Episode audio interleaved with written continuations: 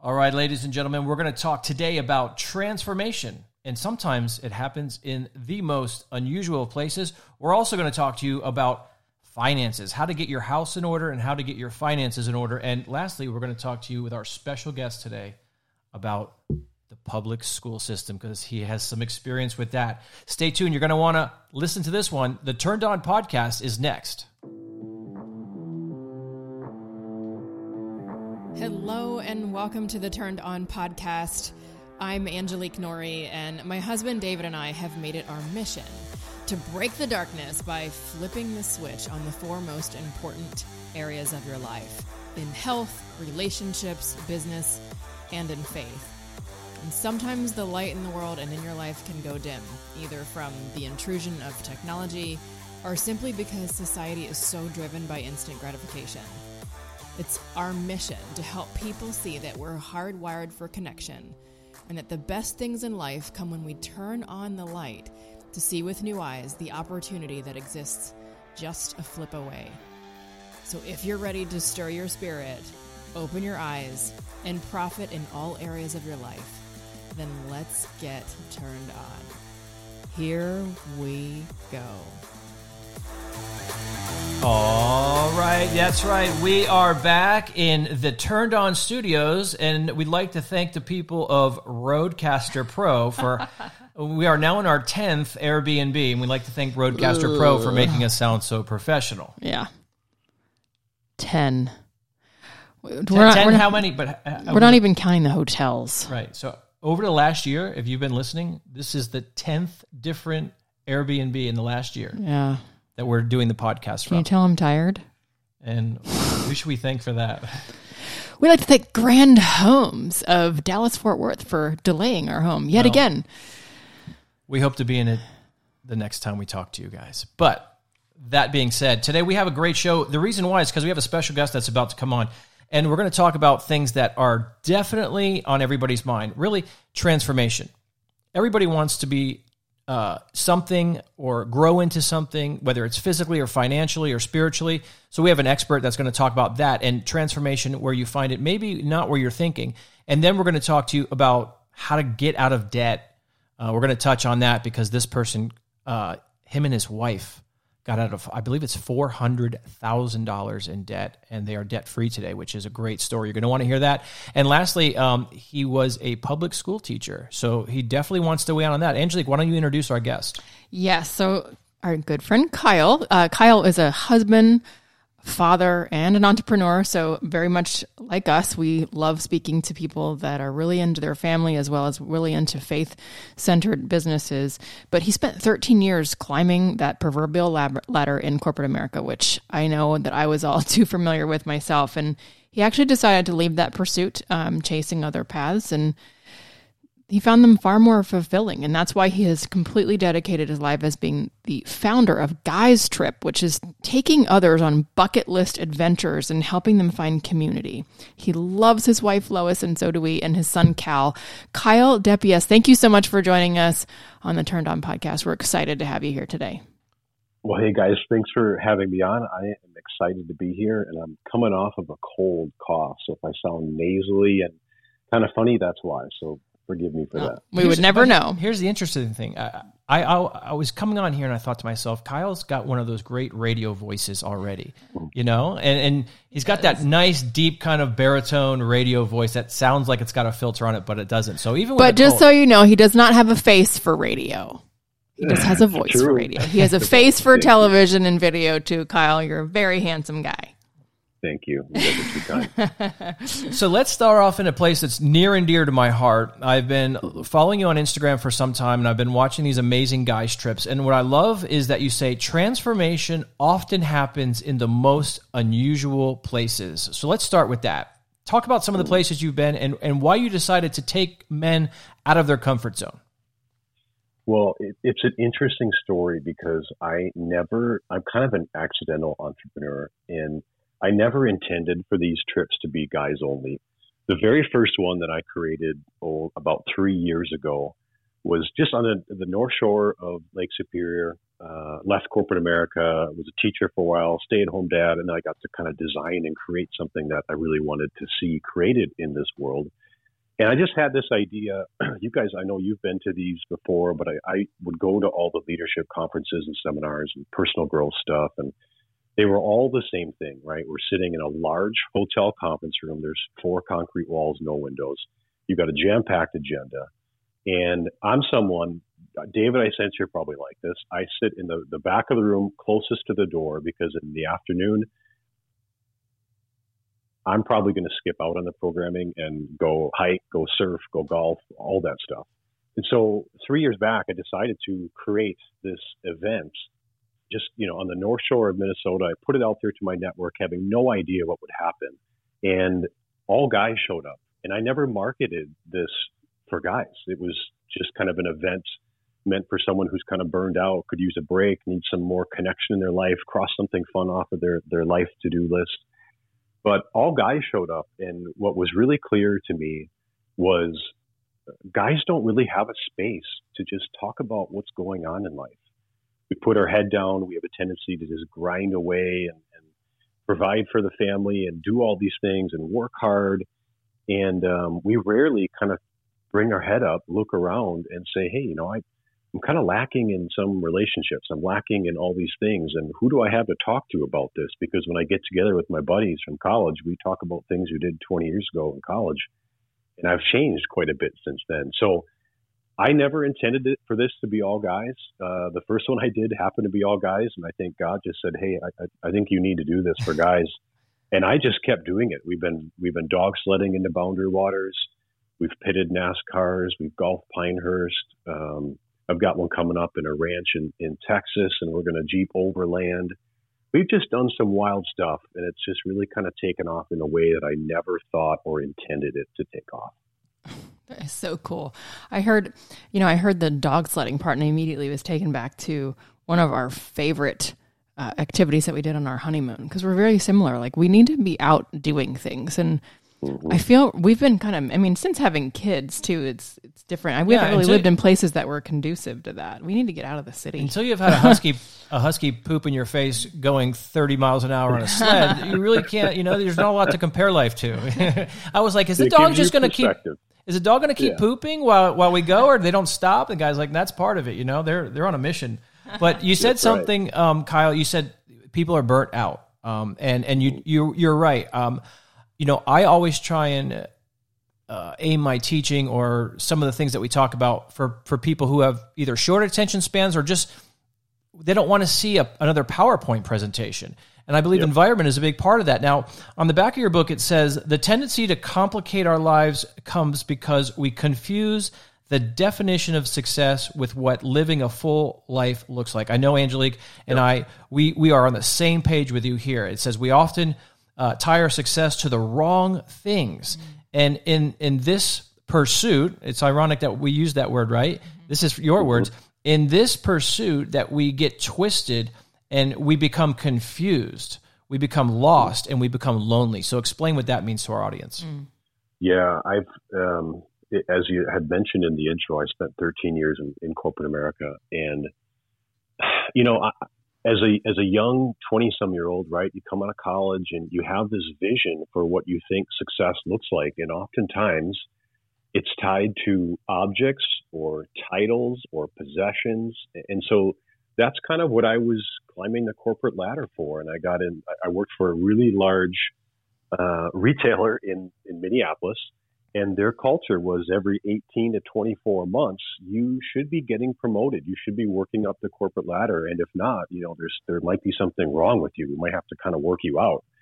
And so that kind of got stuck uh, in my programming thinking that well i'm supposed to be moving on up and, and doing more things and getting a bigger title and with that comes more money and a bigger office and that would allow me to, to buy more things and do all this stuff and before you know it you get towards the higher end of that ladder and you look around and you're like, wait a minute, I, I kind of have what I thought what success looked like, and and it it sucks. It's I, I feel lonely. I look around. I don't have good relationships in my life.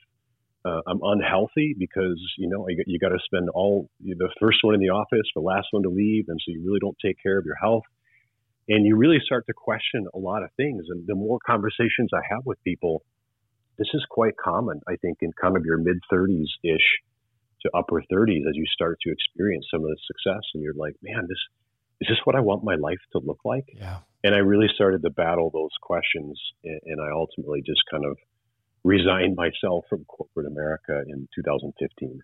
You know, I'm really big on the. Um, here's the thing: the, the midlife crisis, and, and certainly you're younger, and we're talking about the mid 30s, right? So the midlife crisis, I think it might even be moved up because people are moving so much because there's there's no such thing as staying in a job for 30 or 40 years and getting a pension. So we're moving around.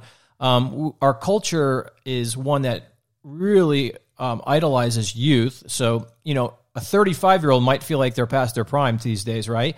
And then we we are also taught at the same time to pursue not just a living, but to pursue life. And I think that's where you're tapping into something that the world so sorely needs is because our fathers and grandfathers, mothers and grandmothers really just worked just to get by. Um, now we're trying to do this work life balance. And let's get specific now because I love the fact that we can learn big life lessons through living life. And so one of the mm-hmm. things that really struck out your, stuck out in your book is I want to take you back to the Park City trip in last year in 2001 and where you guys went to this foam pit and there was a guy named mm-hmm. Danny. Can you describe mm-hmm. that story for us and what the learning lesson was? It's it's so it's such a beautiful um, story. So there's a there's a gentleman who came with. His name is Danny, as you had mentioned, and he when he came with, he was he was overweight, and he knew he was overweight. But sometimes you just you need these aha moments to just kind of slap you in the face, right? Um, you know, we're nudged and we're nudged and we're nudged until we feel a sledgehammer. And so Danny was jumping around. He jumped into. You ever see those foam pits? Oh yeah. Uh, but this is this is a really large adult one. And Danny jumps in the foam pit, and you know he's over 300 pounds, and he realized after he jumped in the foam pit, he jumped in the foam pit, and now he's stuck, and he can't get out because it's quite physically intensive to to wade your way through these large pieces of foam, and so he can't move. He can't get out all these little kids are jumping in the foam pit, flipping, and they kind of cruise right by next to him. And he's got to sit there with it, and he's got to say to himself, "Man, um, I got to change something because this this isn't what I want my life to be about." And then he had to raise his hand quite literally and say, "I need some help over here. I need some people to kind of help me get out of this."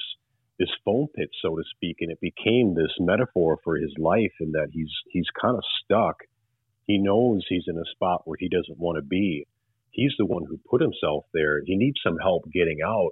But it took him to to get actually physically stuck in a foam pit for him to realize like he's on this he's on this train that's heading in a direction where he doesn't want to be going. He's unhealthy, he's overweight, um, and he's stuck and, and he needs some help. But it was and that's where I think transformation happens in the most unusual places. He, he didn't sign up for this trip thinking that he was going to get stuck in a foam right. pit and realize he's, he's got to make some health changes in his, in his life.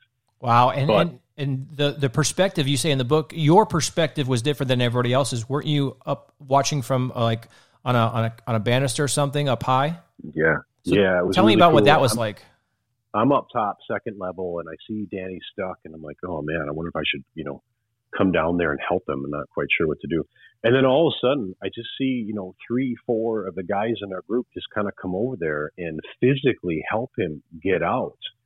And I just think it's really cool to be able to have and build this community of guys who, who literally want to give a hand to someone and help them. They want others to be as successful as they are. And there's, there's no, you know how you get guys around, Dave, yeah. and they're just like everyone's kind of, you know, I got, you know, I'm a, I'm going to peacock around a little bit. I got an ego. I've yeah. got doing some big things. Like we're all sizing each other up. No, these these these guys all just want to see each other win, and there's no ego involved in it. We all get vulnerable and sharing some things, and and they all rallied around him and just came together and, and literally pulled him out of the foam pit. It was really cool to see. Well, you know, you didn't mention this in your book, but when you were just mentioning that in your, your view, I just thought of how, what God must think. You know, like God's looking down and, and he sees, you know, one of his children in trouble and he sees other people come to their aid and their rescue. And, and, and, and that's his perspective. He's got that, that type of perspective that we don't always see. And, you know, I can totally identify with the guy thing. I was at a party this past weekend for um, my friend who's you know, got a little girl. Uh, so we're all over there. And I don't know how it happened, Ange, but I mentioned something about like I just went to the doctor to get my testosterone checked, you know? And and that is a weird conversation for men because you're these are guys are all 10 or 12 years younger than me. And I'm like, you know, you know, we're all going to compare numbers and it's you you, you said it. It's kind of like this peacock, like this pissing contest of, you know, who's got more testosterone. And then all of a sudden, these guys, like the elephant was just taken out of the room, and all these guys were like, yeah, I had low T, or you know, I was suffering from this, and we're like, you realize you're not the only one, and so I think you're tapping into something there um, that men um, still need to be men. We still need to be strong, right? Masculine men, but it doesn't mean that we have to keep everything inside. And I think our fathers and grandfathers probably went to early graves because they kept so much inside, because they didn't yep. Talk about these things and they just kept them a secret. Mm-hmm. Yeah, it almost is like a good image would be like a pressure release valve, right? Like we all just need this opportunity to just breathe and just be a guy and have conversations that really matter. And yeah. I think that's what these are turning into. You know, it's funny. You said one of the guys, uh, one of the guys in the idea had one of the guys in the group had this idea um, that he would give anybody a thousand bucks who cleared this uh, this jump. Do I know that person who made that bet? You absolutely know that person. How funny is it? When I read that, I go, I know this guy. That's got to be Chris Harder. Who who is the typical? I'll bet you a thousand dollars if you can do it. Yeah, that's got to yeah, be Chris, Chris Harder. Are we right? Yes, you are correct. Yeah, I, that's 100. percent So I have a quick question yeah. for you because um, yeah. you know you're talking about a pressure re- release valve and having these conversations and the opportunity to open up these doorways for conversation. How do you do that? How do you facilitate a room of men, not not beta males like alpha males, to where they're actually opening up and, and having conversations while while still being in in their masculinity. You know, I think there's a I have seen you know sort of this movement of men's type of retreats, but it's it almost it almost goes so far on the other side of the spectrum. I was like, eh, I, I just I can't see David going through something like that, like these kind of yeah. regression type exercises where they're breaking down and and and to no. me that's that's that's playing with a whole new set of you know um, ethos that we don't want to even mess with. So my question to you is like, how do you facilitate this and, and maintain, you know, the, that masculinity that that God calls us or calls you guys to? It, it's such a good question, and I'm going to give away my secret. Uh, but my my secret is, and I try and do this as soon as possible with a group because I mean, only have a couple days for these guys to connect and the best way to do it is how do i get them you know how do i get them to be vulnerable essentially is what you're asking and feel like it's a safe space to share it the secret for me is i get the guys to do something they've never done before so kind of kind of picture picture the group here i'll give you a perfect example our last one was in austin texas um, the very first day, one of the first few activities we did is I brought in a professional soccer player. So, David, if you remember pros versus Joes. Oh, yeah. So, I brought in a professional soccer player, and each guy, we've got about 45 minutes of training, each guy had to stop a penalty kick by a pro soccer player. So, I mean, just as you can imagine, no one was even close to stopping it.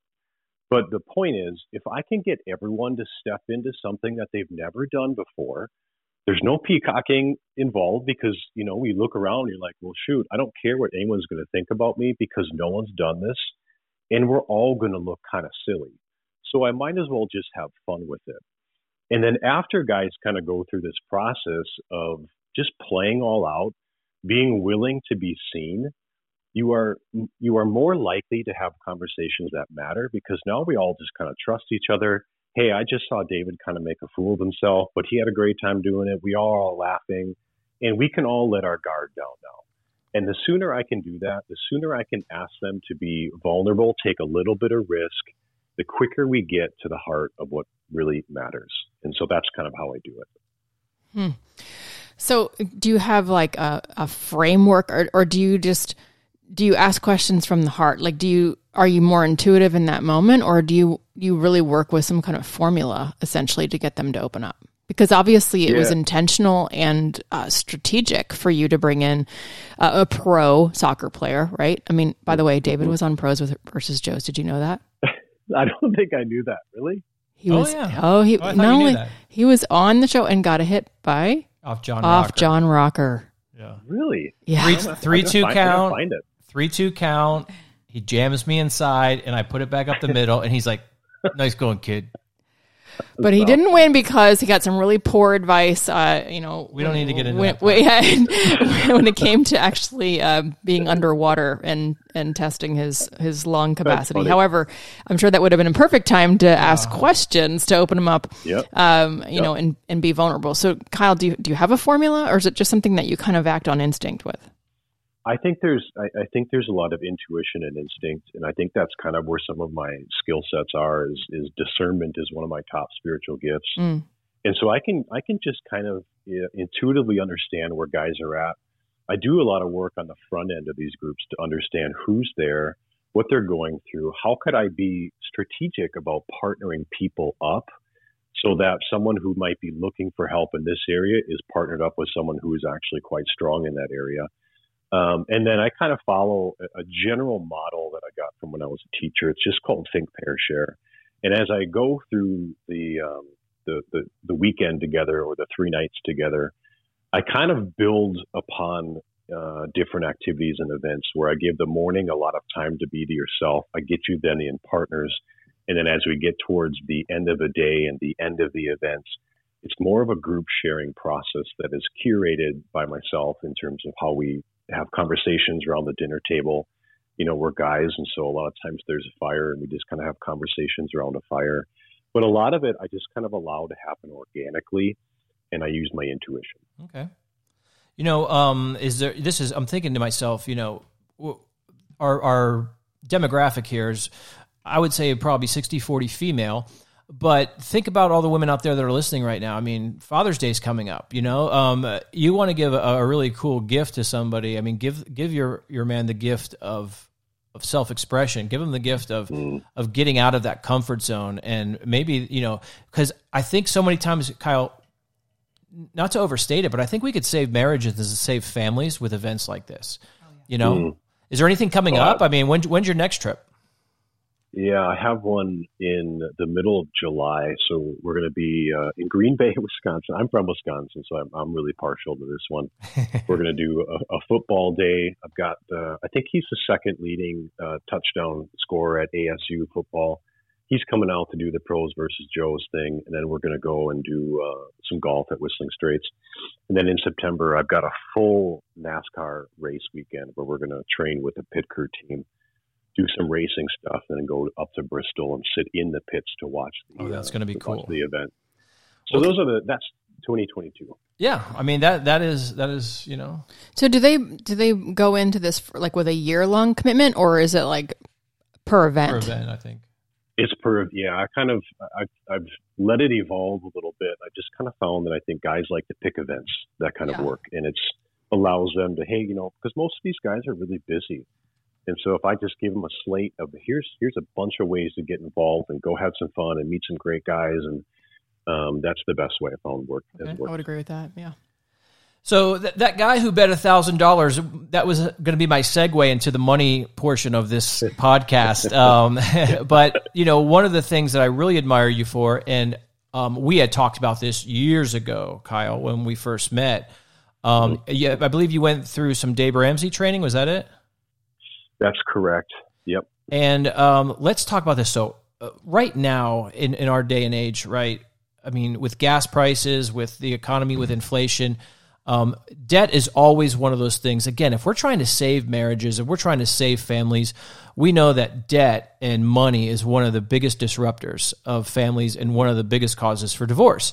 Um, so you and your wife Lois um, found yourself four hundred thousand dollars in debt, and and look, it wasn't because you guys were not working and just spending things. It says you had made over two million dollars. So I know Angelique's going to relate to this because you know people automatically assume that if you're in debt that you're not making any money, but you guys were crushing it, but you still found yourself in debt. So let's unravel that story. How did that happen?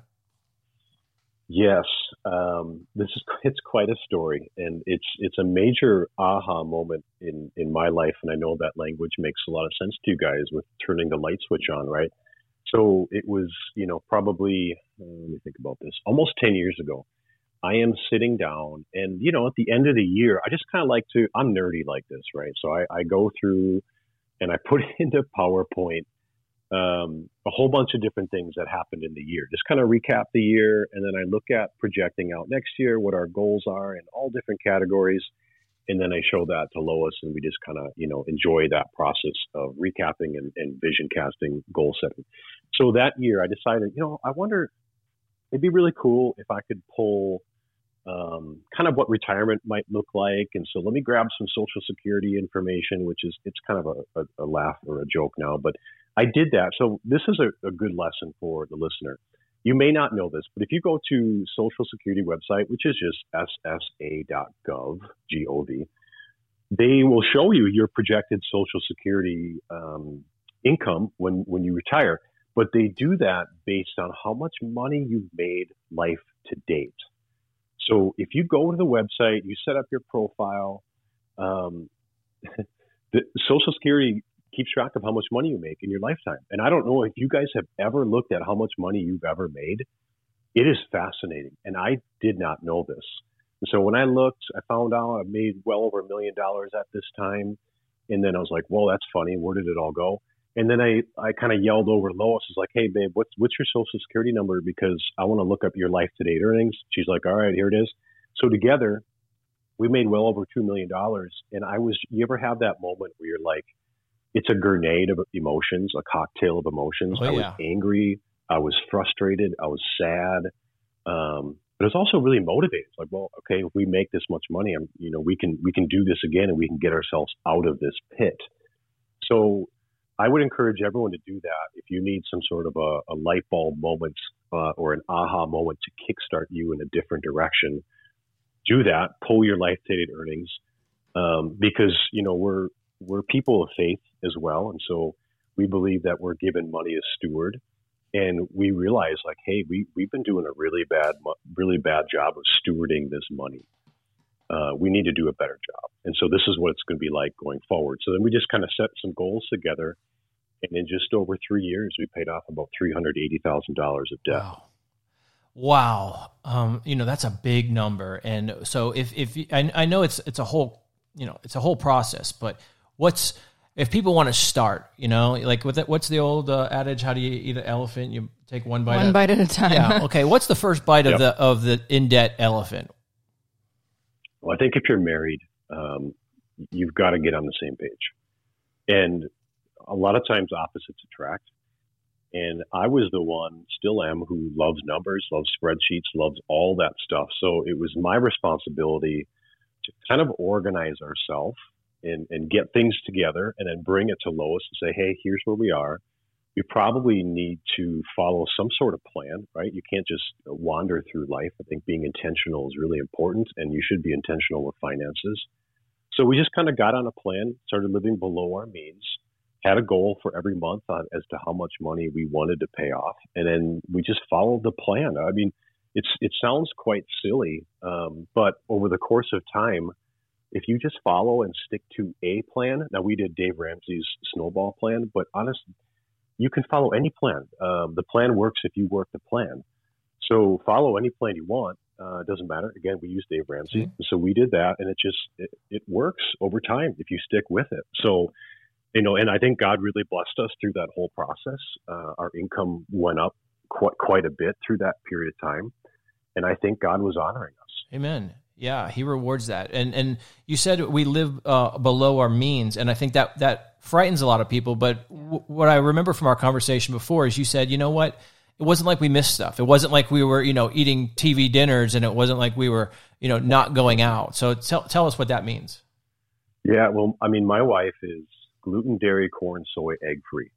So we, we can't just grab uh, a packaged TV dinner every night. Uh, So we still have a priority of, of eating good, healthy, clean food. That's a, a value of ours. I think you should be doing values based spending and budgeting. Um, but yeah, we, we were not deprived of, of life. And, you know, where we lived at that time, just in a suburb of Minneapolis, we love at the end of the day just doing doing dinner together and taking a walk up the hill and going to watch sunset. Like I think some of the best things in life are free, but we get caught up in what we think life is supposed to look like. Mm. It's you know taking this cruise uh, to Greece or in Italy or something like that, and I think that's fine to have as a milestone, as a you know reward yourself after a goal. But life doesn't have to look like that in order for it to be happy and, and fulfilling and meaningful we just kind of looked at it as all right, this is a season of life that we're just going to yeah. attack this stuff. And it's a season. I mean, I'm, I'll be 42 years old in a couple days, and this was three years of my life. It wasn't like it was, you know, uh, uh, over two decades worth. Yeah. So I think we can do anything for a season of time. You know, it's so true. And you mentioned God, and you know what we've done is we've gotten away from the biblical definition of stewardship. You know, nowhere in scriptures is debt viewed in a positive way. And you know, the Lord's prayer, uh, you know, what we're used to now is we're saying, "Forgive us our trespasses," right? But in the King James Bible, um, it was "Forgive us our debts," and some churches will still say that as we forget our debtors. And in my book, as I researched that, is those two words are interchangeable in prayer because when we have financial debt, it requires a payment in the same way which which sin requires a payment right? Which jesus assumed the cross for us. And so debt is is almost a metaphor for sin or it actually is in the bible. And it like i i said it's never looked upon as positive. But um, we hear all these phrases like i'm chained to a mortgage or handcuffed to this car payment or we're buried under these bills. And so it is literally a form of slavery. Bondage. Of yeah. bondage. Yeah. and so um, I think the church would be really well served if they got back to teaching that. I mean, people will say, whose responsibility is it? Maybe the parents, sure. That's the first line. Is, is it the schools? Well, we know they're not doing it. We're, they're teaching kids to get more in debt, and we'll just take it away. Um, and so, if we get back to the Bible, what does God say? You're not supposed to be in debt. It's it's mentioned throughout the Word of God. So, I think you have a great way of of looking at those two things. And you know, and and this is maybe way, where we segue into the teacher because if our schools aren't teaching kids financial responsibility, they're saying, hey, you know what, we'll take away all your student debt. Um, that's a segue to your other expertise is being a teacher, and you know this is one thing that you and I haven't talked about yet. So um, I'll admit it, I've been very critical of the public school system, but I've also tried to be very supportive of teachers because I have not taught, but I know it's the most important job. I've often said that if we took uh, teaching and policing and we paid those people like we pay NBA basketball players or TV celebrities, then the world would be a much happier place. But um, what does Kyle think about that? Well, uh, it's interesting because I taught personal finance at the school that I was at. It was actually required and I think that's probably one of the first and easiest steps that, that we can take. But I think the whole education industry is is ripe for innovation and reform, and it's it's it's, it's needing it. it's very archaic. Um, yeah. and, and, just to give an example, you said what we should be paying school teachers. I left corporate America and I became a high school business teacher, and I took a hundred thousand dollar pay cut to do it. Mm. And that right there should just give people an example uh, of what we should be doing and what we could be doing um, in just getting and bringing in the right people to get in front of our kids. But there's a whole lot that I I love to say about about education, and, and I would love to get into it. But you know, if I look back at like when I was in high school, so I graduated in 1998 from high school and I I was thinking about this on a drive back home today. If I if I ever had a teacher call my parents and say, "Hey, Kyle's, you know, there's there's something going on, and he's been messing around, whatever it is," my parents would come to me and say, "Hey, uh, you need to fix this." If I when when I would call home to parents when I was teaching, and I've been out of public school for five years as a teacher, but when the first thing that parents would say is they would point the finger at me as a teacher and say, well, you need to, you know, you need to address it. I'm sure Johnny was having a bad day or whatever. And so we, we need to make some accommodations or it's interesting. And I'd be curious to put the question back on you guys. If you remember from your time, if your teachers ever called home to your parents, what would your parents say to you? Well, I'm trying to remember if there was ever a time. well, I was one of those students that didn't sure. get in trouble much, but, uh, yeah.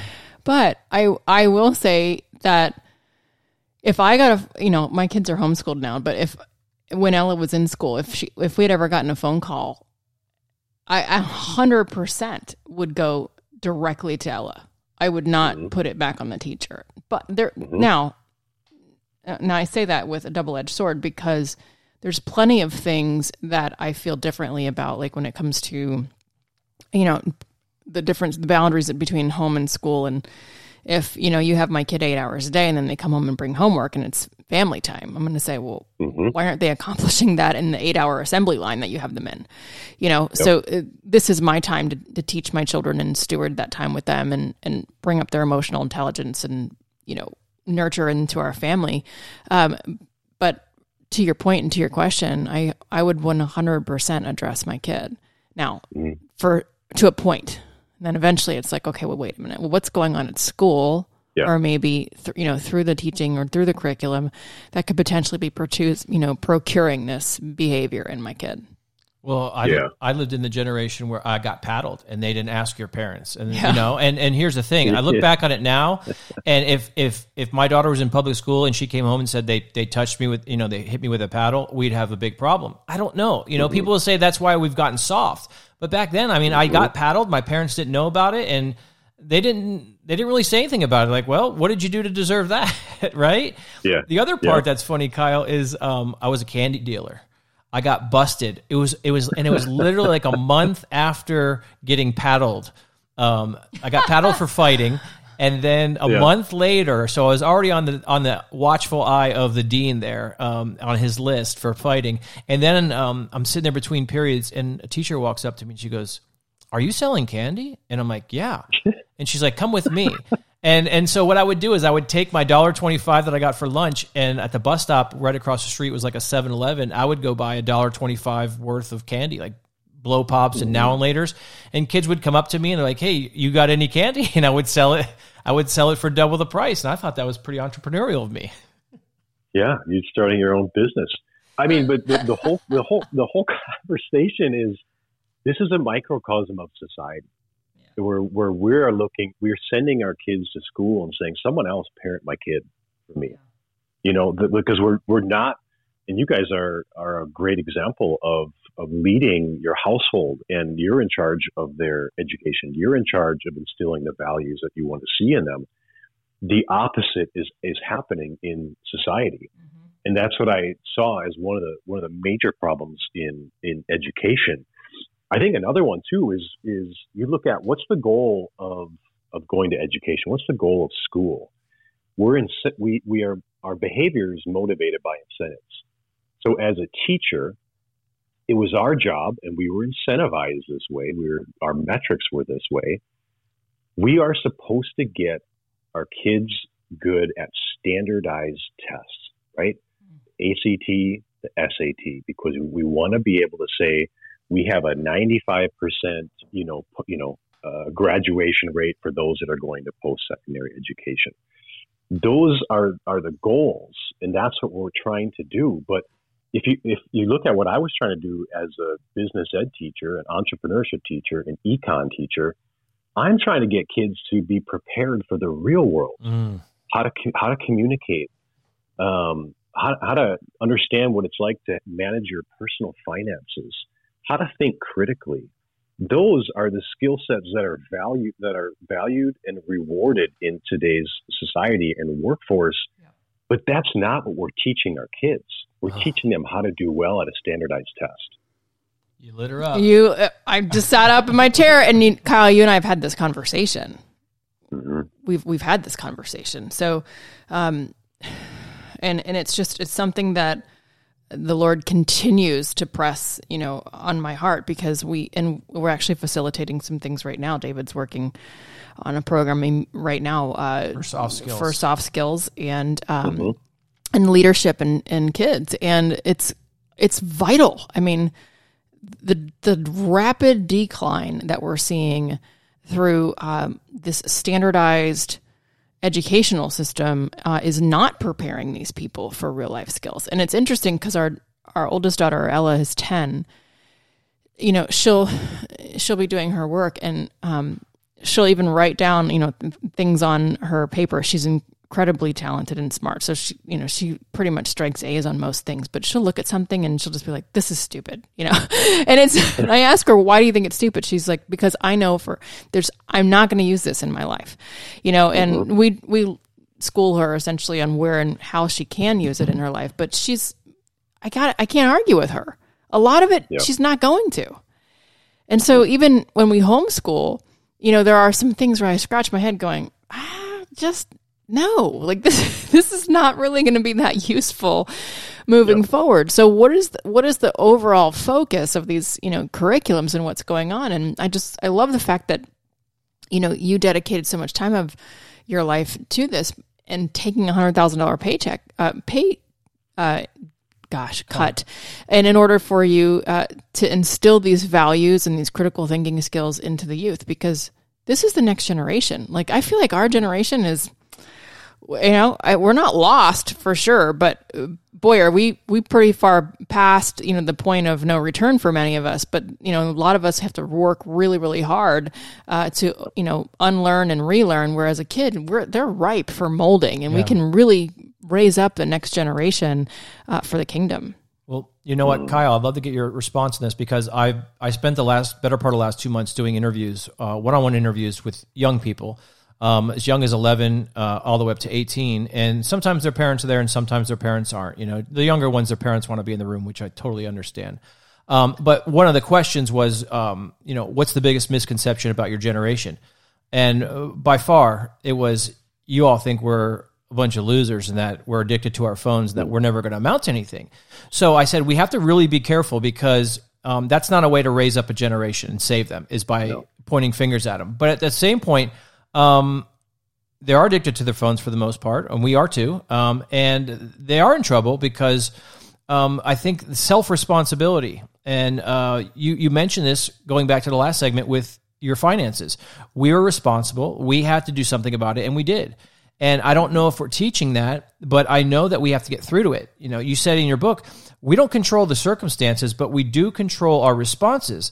And that leads to control over the outcome. And, mm-hmm. You, you know, hey, if you pick something and you go to school four years and, and that's a major where you're not going to be able to get work, then and you get out, you can't be pointing fingers going, nobody wants to hire me or I can't make any money. You know, like and, and I think we start off in the educational system and as parents is what are your gifts? Mm-hmm. You know, like Kyle, your gifts, you said men and women are opposite sometimes. You know, Angelique's gifts are a complete opposite from mine. You you are your gifts are a complete opposite from mine. So mm-hmm. we're going to a one size fits all school where everybody's just taught to do good on this test and things will work themselves out naturally. And guess what? That's not the case. Now, there is a lot of opportunity. This is where entrepreneurs out there really, you guys, if you want to capture something and you see a need, it is in school. It's forever changed.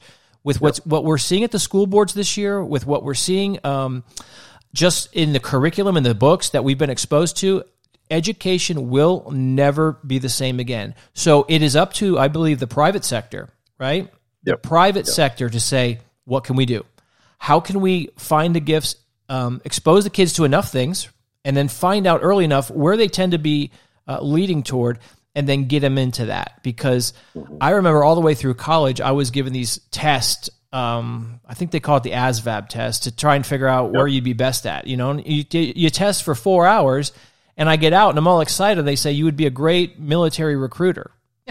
And i was like where did that come from? And and what yeah. happened was because we put generic answers and and my I mean generic questions and my answers were I like to lead people, I like to influence, I like to have something different every day, I like structure at the same time. And so I can see why they would spit this out of the computer, but again, it's a uh-huh. computer. We're not taking time to nurture these kids. And look, you had to take a hundred thousand dollar um, cut. The fact of the matter is, these NBA players, and I get it, you know, it, people are going to pay for what they want. And and it's not just NBA, it's not NFL, it's it's other things too. Why aren't we investing in teachers?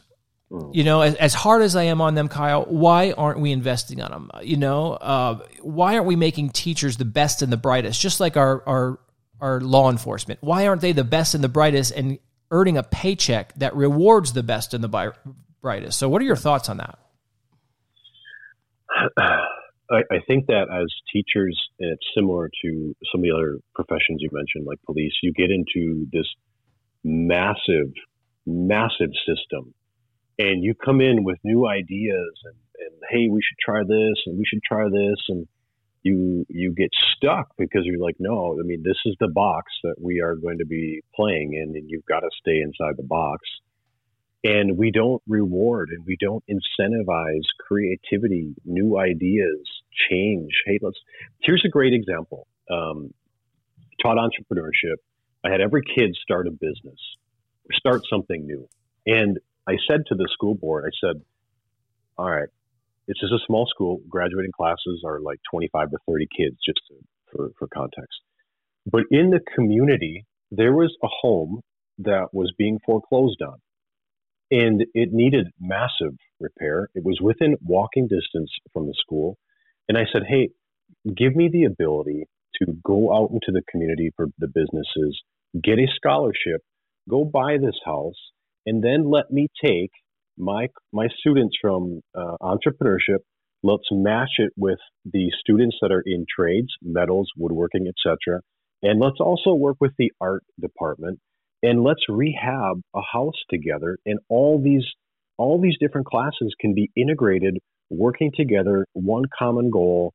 And think of the rich amount of learning these kids would have. I don't believe in learning by reading. I believe in learning by doing. And i try to get as experiential as possible. I don't think you can learn entrepreneurship for example through a textbook. But they rejected it because it, it would have taken too much time too much of this too much of that and just imagine if you're a teacher and you come up with this beautiful, fun idea that you think would be rich in learning, the students would love, the community would get behind, but you're told no. And then you have another idea and you're told no. And you're told no. And before you know it, you just stop coming up with new ideas wow. and you just get stuck in the system doing the same thing year in and year out because why would you bother doing something different? And I think that's I think these are good people in education, but they're just they've been beaten down over yeah. the years, and they just they lose their voice and they say, you know what, this is what it takes to just stay in this job. So I guess I'll just keep doing yeah. it. It's a bureaucracy. That's what yeah. it is. Yes. I mean, we interviewed a lot of teachers and homeschool parents regarding this very topic. Uh, because of you know what we want to create, and it's just interesting to hear your perspective and speaking on it because, again, you know, this is a whole another podcast. But um, the bureaucracy that's involved and the red tape that's involved means that we will have an entire system of people that are not reliant upon the government. And then what happens to their power? Mm-hmm what happens to their power? They have none because they can't control minds, they can't control schools, they can't control learning, they can't control standardized tests, they can't have a credit system based off of you know where people rank, and then we, it's it's unbelievable, and that's what that's what's happening. It's a weakening of of society. It's a weakening of minds. And it, although it seems under the guise of for the greater good and education, whatever, it's just that they are get they're thrown into this system um, that has no independence whatsoever, no creativity whatsoever, no critical thinking whatsoever, no no skill sets um, skill set based learning whatsoever, no entrepreneur, no gifts, nothing. And that's what drives me crazy. One of my favorite things in the world, if not my favorite thing in the world of the world, is like watching people operate in their gift. And when I see people in their gift, it's like I cry. I mean, it literally brings me to tears. It's like a form of worship to the Lord for me because I'm like, yes, somebody's in their gift. It's it's a it glorifies what God has done in their life. And why are we why have we fallen away from that? And it's because of of the the standardized bureaucracy and the government entities that have put this system in place you know and we did it during an you know the revolutions that we needed people in you know on the workforce doing certain things but that never changed it became so antiquated lack of creativity like yeah, you said here's so the thing. antiquated yeah. when you have tenure and and you could have tenure uh, literal tenure where you you just you're just there and you yep. you have a spot for the rest of your life and then your life force leaves. Career, career Here's a perfect example. Our friend was at a school board meeting out in Arizona, and he had young kids in uh, in elementary and middle school. And um, they said, any questions at the end of the school board meeting? Well, he holds up his hand. And he says, yeah. He's like, I want to know what my kids are doing two or three hours of homework each night. Mm-hmm. And and he got challenged right away by a teacher, you know. And what did he say? Do you remember, Ange? He said, he goes, Yeah, if you yeah. can't do your job in eight hours, Yeah, then exactly. why would you infringe on my time with my kids? That's when we're exactly at home, right. we're praying, we're learning things, we're teaching them. Mm-hmm. And and then, you know, some of the parents started to applaud this guy. And the teachers saw it and they said, Well, let's have a meeting privately, right? Because they, they didn't want, oh my God, now now we're giving ideas to the masses. We can't have that or revolt. So the next day he meets with those teachers and the principal in private and he looks, he goes, Look, my kids are A students right now. He goes, but guess what? They're going to be entrepreneurs. I don't even think they're going to go to college. And if uh, if it means being a C student, then they're not going to do homework. They're just not. And I don't, you know, I'll be fine with that. And you know what they said to him? Do you remember? Yeah. What they say? Your kids do not have to do any more homework. Just don't tell the rest of the parents. No, no. Don't let the cat out of the bag. Don't let the cat out of the bag. Yeah, I- Scary. you know, yes, we. I think David, you asked. You, you said earlier. Um, you ask kids like what bothers you about what what other generations think of you, and I think that we are are not challenging this generation. I, I don't. I think we're holding them to a really really low standard, yeah. and if we could only just challenge them, I think I believe that they rise to the occasion but we're we're just kind of trying to hit this middle of the bell curve and you've got students that want to be challenged and they lose the ability to to just think critically and do some other things and, and just be different try something new that they just stop doing it. And we get really discouraged by that. And i think this generation is really frustrated by that because they're extremely talented. They have the world at their fingertips quite literally. And if we would only just challenge them they could go on a self discovery process, learn a whole bunch of fun stuff, and come outside the, the, the other side of this and just be so much, uh, so have such a stronger awareness. I had one student in my entrepreneurship class. I said, I said, you need to start something. You need to create something. And he didn't know what to do. And he was on the basketball team. I said, well, what drives you crazy? What, what bothers you? And he's like, well, we don't have enough equipment. I said, well, why don't you go out and raise some money through a, an event and, and donate it to the basketball team so they can buy equipment. He got all fired up. He was knocking on doors of businesses. This is a really reserved kid. But I got, I, I figured out like a little pressure point for him, got him lit up, and he got to go on this whole self discovery process and do something extremely meaningful to him. And if we could only just challenge kids more, I I think they would be that much better off. Wow. Um, I tell you what, Kyle, as Angelique's looking at me, I could, if I could tell you, and listeners right here, you know, I'm telling you right now, her eyes are lit up, and she's looking at me, and she's like, "You need to talk with Kyle more." Um, because here's the thing: whether it's the men's group or getting out of finances, these are all the major pain points going on right now. I had another friend. Uh, I had a friend just, you know, just end his life via suicide. You know, maybe that men's group would have saved his life. We we have people all over the place that are are worried about how they're going to pay their next bill because they're not financially responsible. Um, your teaching could save their life, and then these ideas.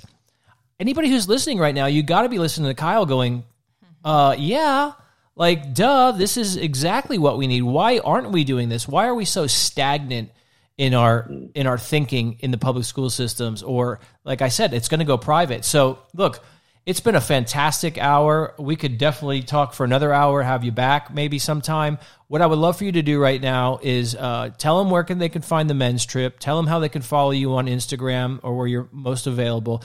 Um, where they can find the book as well. Yeah, well, and thank you. I, I appreciate that. I, I I use social media just as a way to connect with people, and I think you know, David, you're probably a little bit frustrated with social media, as am I, and so I'm figuring out how do I, uh, you know, eventually have conversations where they're not filtered and and censored and all that stuff, and I'm working on that. But you know, for now, I think just the best way, you know, and I'm Kyle underscore Depiesse. You may not be able to spell that last name based on how it's pronounced, um, but it's it's out there. A Guy's Trip is the book. That's just on Amazon. You, you can grab that. And then uh, the website for you know what we're doing with trips is uh, guystrip.co. And I have some pretty exciting stuff coming up in 2023 that we're going to be doing a lot more of these trips because I've had alumni raise their hand and say, "Hey, I would love to lead these for you." If you can architect them and, and bring some guys in, so we're we're going to expand what we're doing and have a greater impact. Well, uh, you said it, that last word, impact. You are definitely making an impact. Um, I had a feeling this was going to be a great hour with you, but you have exceeded my expectations tenfold. And I just, I hope everybody listens to this. I have, uh, I have four or five things that I've underscored here and outlined, a timestamp that I'm going to try and really uh, get out to the public. So, um, what a delight to have you on the show. And we can't wait to have you back someday. Kyle, thank you so much. And um, just be prepared to talk offline because because again, my wheels uh, you got my wheels going on so many different things yeah. that we've we've been working on, and uh, it's been some time since we spoke. So. Yeah, well, I appreciate you guys. Thank you for sharing your platform with me. Lois and I are big fans of, of both of you and your family. So thanks for leading the way. Uh, we appreciate you. We hope you got turned on by this today. I know he certainly did for us. Thank you so much, listeners, and we'll speak to you next time.